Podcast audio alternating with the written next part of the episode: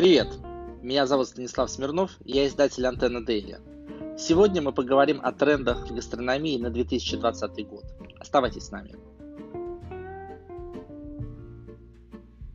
Рамен, фубо, поки, пинса, нью нордик.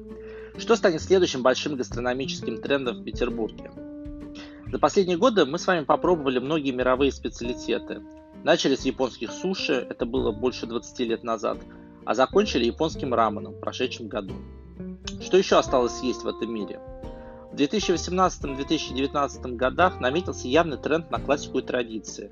Попутешествовав по миру, мы вернулись к знакомой нам итальянской, грузинской и родной русской кухне.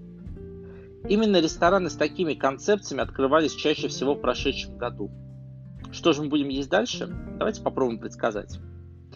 Главным трендом в северных странах, законодателях моды на все новое и вкусное, стал хусманскост, что в вольном переводе с шведского означает традиционная домашняя еда.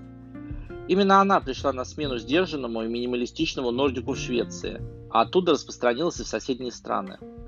Это те блюда, которые наши бабушки и мамы готовили каждый день дома.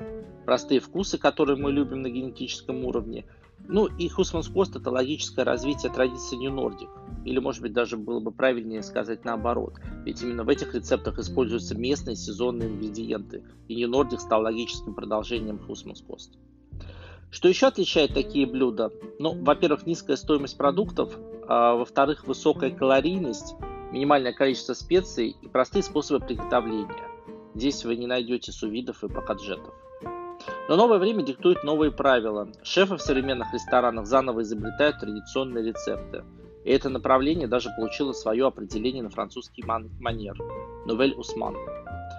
Блюда адаптируются к современным вкусам, становятся менее жирными и калорийными, а за счет специй и соусов в них появляются новые оттенки вкусов. Добавляются не только локальные компоненты и начинают использоваться современные техники приготовления. Да и порции в соответствии с запросом современных гостей ресторанов становятся меньше. Петербурге мы пока не увидели настоящих Хусманскос проектов, но это только пока. Определенно в самое ближайшее время мы их увидим. А мы с вами заново откроем вкусы и влюбимся в знакомые нам с детства рецепты.